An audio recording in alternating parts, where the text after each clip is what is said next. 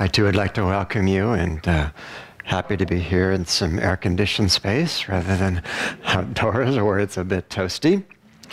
Um, I'd like to uh, share with you a reading from Whispers from Eternity, which is a book of uh, poems and what you're going to call prayer demands um, that he wrote.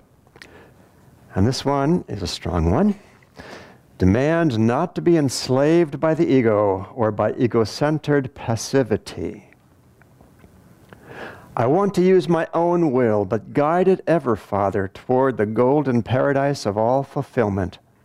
For I would be infinity's smiling child, confident of being imprisoned no longer behind bars of fruitless desire and withered hopes. I would break the shameful cords of lethargy that have presumed to hold me and step fearlessly into freedom. Released, I now blaze my way through forests of every limitation and delusion. Oh, my little vain ego may strut proudly, saying, Behold my glory, worship me. But I will look through its transparent form and behold thine unimaginable beauty, clothed in the subtle form of the whole universe. The silence tuned hearing of my soul will ignore that tiny boasting masquerader, my little self impersonating thee, and will listen rapturously to the wind born, fragrant music of thine own matchless voice, whispering across the ages, I am He.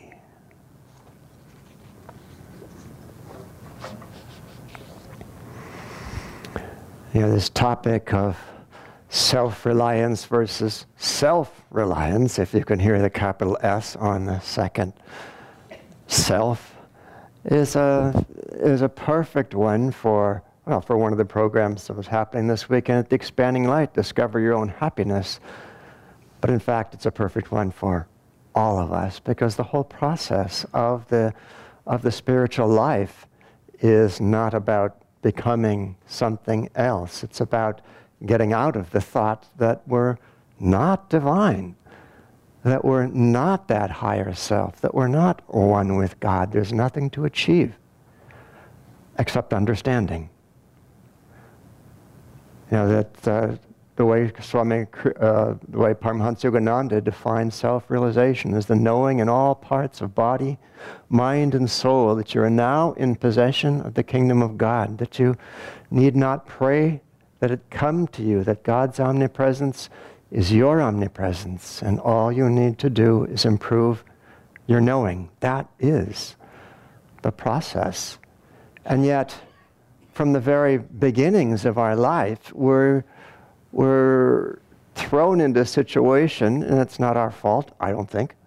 Uh, not, not our fault that we depend on something other than the higher self. I mean, think of it when we're, when we're babies, you know, we are totally dependent on someone else. We have one capability that's to cry. There's nothing else going for us.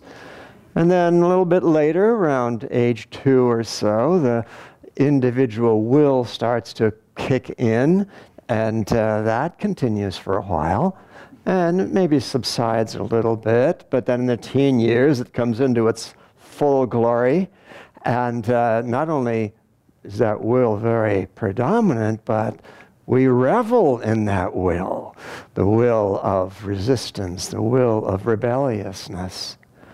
But time marches on, and we continue with our will, but we add to it a little more uh, reason, uh, intellect. And uh, we go on will and intellect for well, pretty much the rest of our lives, right up until you know near the end things starts to starts to fade a little bit, but we're still relying on something not of the soul, but we're relying on Medicare and Social Security.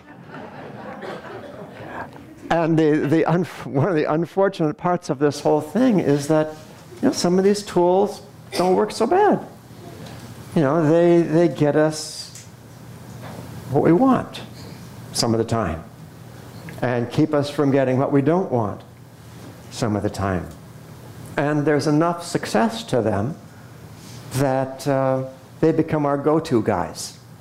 And become the first, the first place we reach is ego-centered skills and abilities and understandings. And I've often thought, isn't it too bad that, that these work as well as they do, because it takes us so much longer to learn that there's, or at least to yearn for, something that works better than that. And we try for all so many years to use these ego-centered tools to, to manipulate the world around us, to attempt to manipulate other people. And when we come on the spiritual path, we come on because we've realized not only do those not work so well, but even when they do work, they're not nearly enough. Not nearly enough to make us happy, to give us what we're really looking for.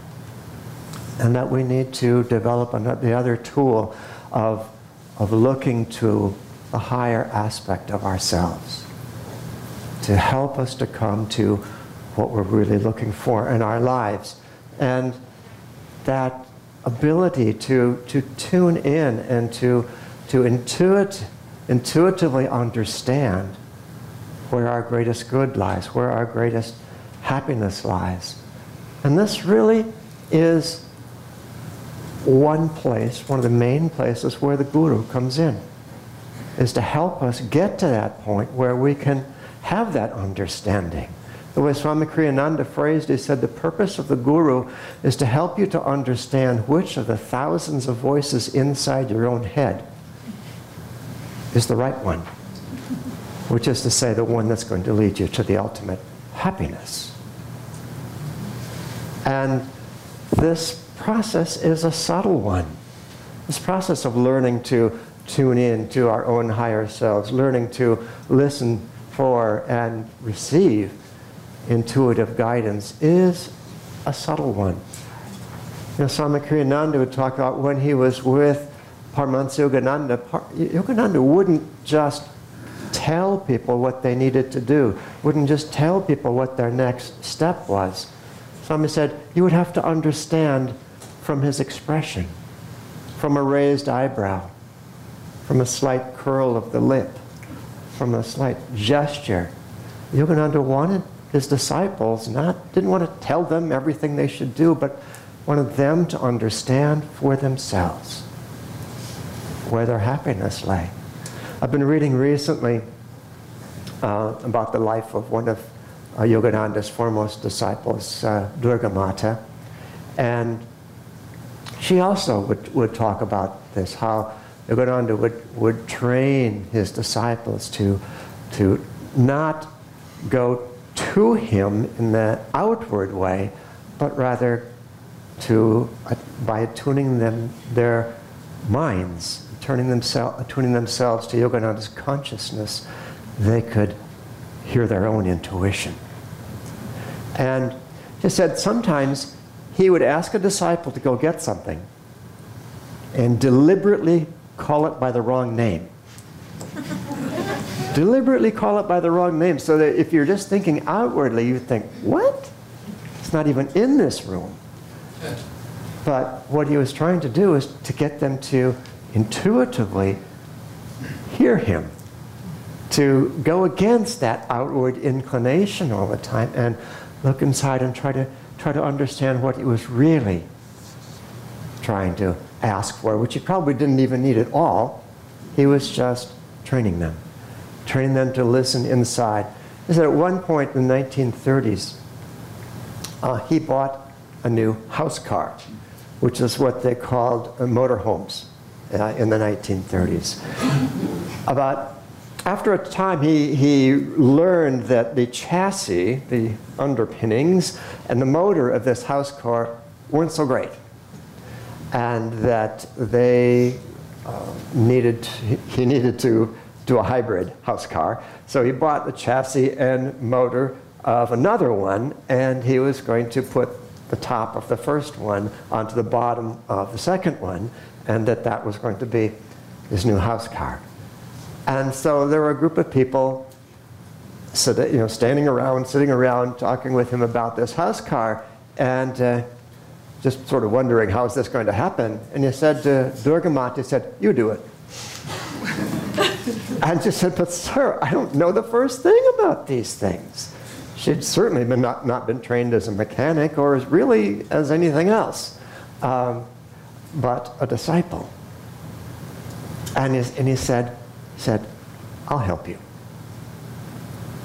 And he wasn't going to help her by just giving her all the specific instructions, but he was going to depend on her to intuitively try to tune in with his help, but to tune in to what needed to be done and taking the top off one motorhome and putting it on the bottom of another. And she did.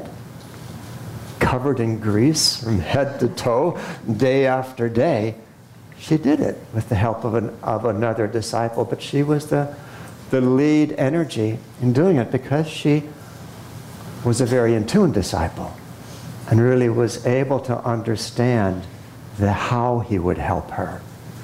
Because a lot of us would be expecting you know, the guru to just tell you, okay, you do this and you do that, you look for that bolt here and this bolt there.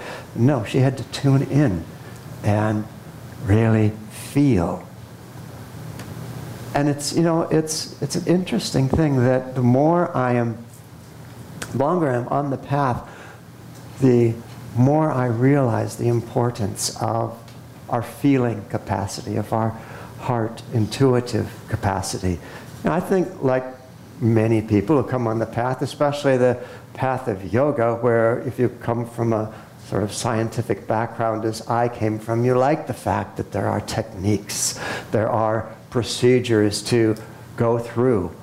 And that's what drew me because I was not interested in what I believed. I'd believed many things in my life and hadn't seen much benefit in any of the beliefs uh, up to that point. I wanted to know. And when I came to something that, that seemed to me to promise to help me know and that there were specific tools to help me know, well, that was for me. But I very quickly realized, and I realized more and more over the years, that the tools and even the teachings, really, are just the beginning. That we can't even apply the tools and the teachings effectively to take us where we really want to go unless we use that intuitive feeling capacity that the guru is really that job has that job of teaching us how to use that intuitive capacity. And you know, many people get frustrated by this. I've seen many people who will, um, they'll follow their spiritual path. It's not just this path, but lots of paths for a time based on the outward tools and the outward teachings. And they come to what they think is a plateau. And some of them say, well, this path only leads to a plateau. I'm not interested and, and they leave it behind not realizing that they, weren't on a plateau at all. They had just reached a certain juncture, their climb up the mountain where they couldn't see any farther through outward practices, through ego-centered skills. They needed the intuitive skills to go farther. And there are a lot of people who are really in this mode. I remember years ago there was a, uh, reading a quotation from someone who was a very well-known sort of celebrity in, in the yoga world who felt like, I think he was speaking for the whole yoga world. He wasn't, but he felt, I seemed to feel like he was. And he said, oh yeah, uh, we've heard what the gurus have to say. We can take it from here. You know, and, and this, this is the, the ego-centered approach. Rather than thinking there might be someone who has a deeper understanding who can not just tell me what to do, but help me understand how to have that deeper understanding for myself. That is what we're trying, what we mean when we're talking about relying on the self with a capital S. Is to rely not just on that deeper understanding, but more than that, on the power that's inherent in the greater self. That's, that's relatively clear when we see the lives of saints, but isn't so clear in our own lives. And our, our growth process is one of, of bringing that into greater and greater clarity and having it flow through us and really see. You know, when, when we, we've all had this experience of something, something greater flowing through us that doesn't feel like it's ours. And in fact, it's, it is ours, it just doesn't belong to ego consciousness, which we've more and more accustomed to operating in. And that's a really important time in our lives when these, when these experiences come through, is to really, okay, you may be doing something else in the moment, you may need to be accomplishing something in the moment, but afterwards, sit and reflect and meditate on the fact that, yes, bigger things can come through us than we were expecting, than we were familiar with. Because whatever happened in that moment, we were able to open up wide enough for it to come through. And uh, it's, it's really a, an, an, awakening sort of experience when we, when we are reflecting back and we think, maybe there's more to me than I thought. Because all of these, like the, the Gita reading, saying everyone who is what? Glorious, powerful, prosperous, you know, each of them, each of those is just a little spark of the great sun of my effulgence, God's, God speaking in other words. And this is our, our job to, to tune into those little sparks that are within us. And as we bring them through, more and more they become bigger and bigger sparks. Bigger, greater and greater connections with that higher self that we've always been connected with, but just not very aware of. And I was reading a little piece that Yogananda wrote, wrote thinking, um, why is it that this is harder than it should be? and he said, if in this moment you could completely calm your body, your thoughts, and your emotions, you would instantly become aware of your true self, the soul, and of your great body of the universe throbbing with the joy of God. Isn't it strange that the joy of God is there, yet you cannot feel it? The reason you do not know His bliss is that you are intoxicated with ego feeling. And what he meant by that ego feeling, we're intoxicated by our little desires, by our little likes and dislikes, the things that we, we want to seek our, we, we, we tend to seek our happiness in. They make us restless, and we can't perceive these things which are embarrassingly part and parcel of us, always have been, always will be. But there are definitely things that we can do to, to get beyond that stage. And Yogananda spoke of quite a number of them. I'd just like to, to mention to mention a few of them, and I'd also like to get a drink of water. Obviously, meditation is one, because meditation, in, in meditation, we're not just calming our thought processes, we're not just getting the body to sit still for a change. What we're doing is trying to, to part the curtain that keeps us from being able to perceive that greatness that is inside each one of us because the divine is in each side of one of us. And we're not going to part that curtain merely by techniques. The techniques are sort of the, foundation through which that, that enable us, that create the opening for us to use our feeling capacity, use our intuitive capacity to get beyond that curtain, to not necessarily see what's there, but to feel what is there, to feel a deep, deep peace inside, to feel expanding love, to feel an uplifting joy. And that's really what we're trying to do with all the techniques, which is why Yogananda was so firm on you don't use a technique for the entire time of your meditation. That the last portion of your meditation should be sitting in the stillness and really trying to go so deep inside, so deep with feeling, because you're not doing anything. It's no longer, it's no longer a, a step-by-step process. It's totally a feeling process to connect with your own higher self.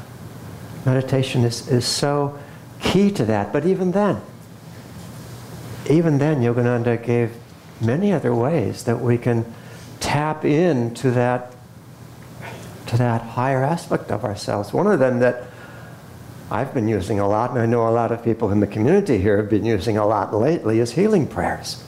Because we've had so many people who are in a position in their lives where they really are open and, and needing healing prayers. And you know, you practice the, the techniques of, of healing that, that Yogananda taught, and it doesn't take very long before you get that feeling. This is not me. This is not me that's, that's flowing toward this other person, but I can feel something. I can feel something flowing toward that other person, and yes, it is you. But it's just not the part of you that you're accustomed to working with. It's, uh, it's that higher aspect of you. The healing prayers are a wonderful way, and sort of a, an expansion of that other idea is service. Is serve, service to others. Yogananda said very interest, interestingly, he said, if you want to be in tune with me, serve my work. Just saying, serve my work, which is, of course is what so many people are doing here at Ananda Village and elsewhere. Not just to get something done, not just to, to push forward an organization, but the purpose of the organization is for the individuals. And one of the things that an organization can do is give the individuals opportunities, meaningful opportunities to serve that they might not have otherwise. That's one thing I've always appreciated about Ananda is that it, it's not about sort of serving the organization. Yes, it's serving the broader work that Yogananda and, and later Swami Kriyananda were trying to make available to people. But really the organization gives these opportunities to serve in a way that it's easy to directly relate to the Guru and to be better able to, to get in tune with the Guru that way. And especially because we do it so often in groups. We serve with other people. And when, the, when a group of people are doing more or less the same thing, you know, different components of the, of the same thing, there starts to be a, a wave of energy going through that group that makes it so much easier to feel that there's something greater happening, that there's something greater coming through me, coming through everyone here, coming through this situation. And to feel that that isn't something foreign to me. It's just something that I haven't been able to pay enough attention to. I haven't yet been able to feel. So as we're serving here, whether here or anywhere, you have to try and feel that, that your service is a mechanism for something to flow through you. It's not just about getting something done. It's not just about meeting a deadline. It's about awakening to something that can flow through us. And if we do awaken, then it gets done better. It gets done faster. And above all, it gets done more joyfully than if we let the little ego do the thing that it's so accustomed to doing, which is using its limited tools to, to get things done in this world. So as we as we go out in the in the days that follow, I'd really like to invite you to try this more and more, especially if you work in a group of like-minded people. But if you don't, just think there are like-minded people who are doing similar things to you, probably at that same moment somewhere. So there is there is a wave being generated, and try to tap into that wave of consciousness, that wave of power, even because it is divine power that comes through us. And let it uplift your consciousness and take you into an experience that is so far beyond the thoughts of I, me, my, and mine.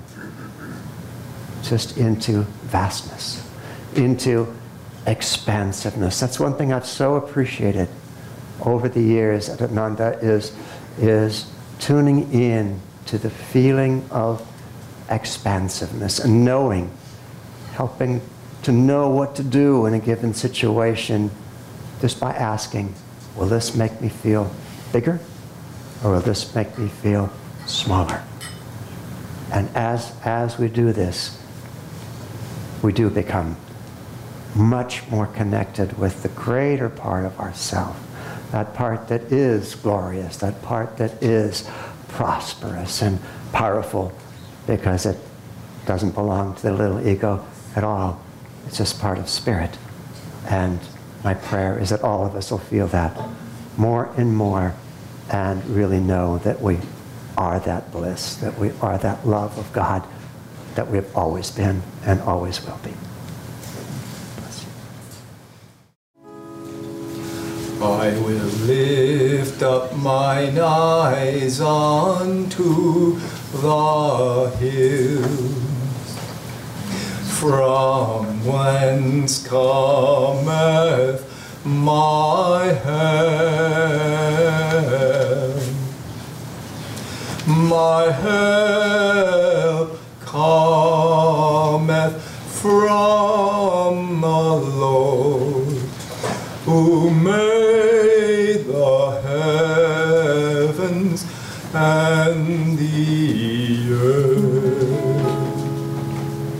He will not suffer thy foot to be moved. He that keepeth thee will not slumber. Behold, that keepeth Israel shall neither slumber nor sleep. The Lord is thy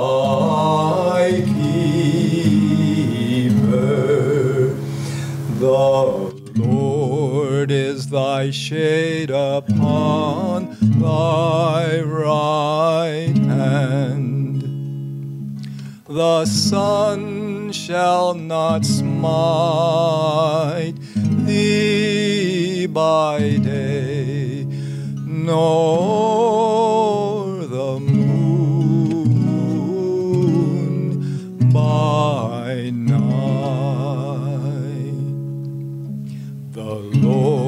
shall preserve thee from all evil. He shall preserve thy soul. The Lord shall preserve thy going out and thy coming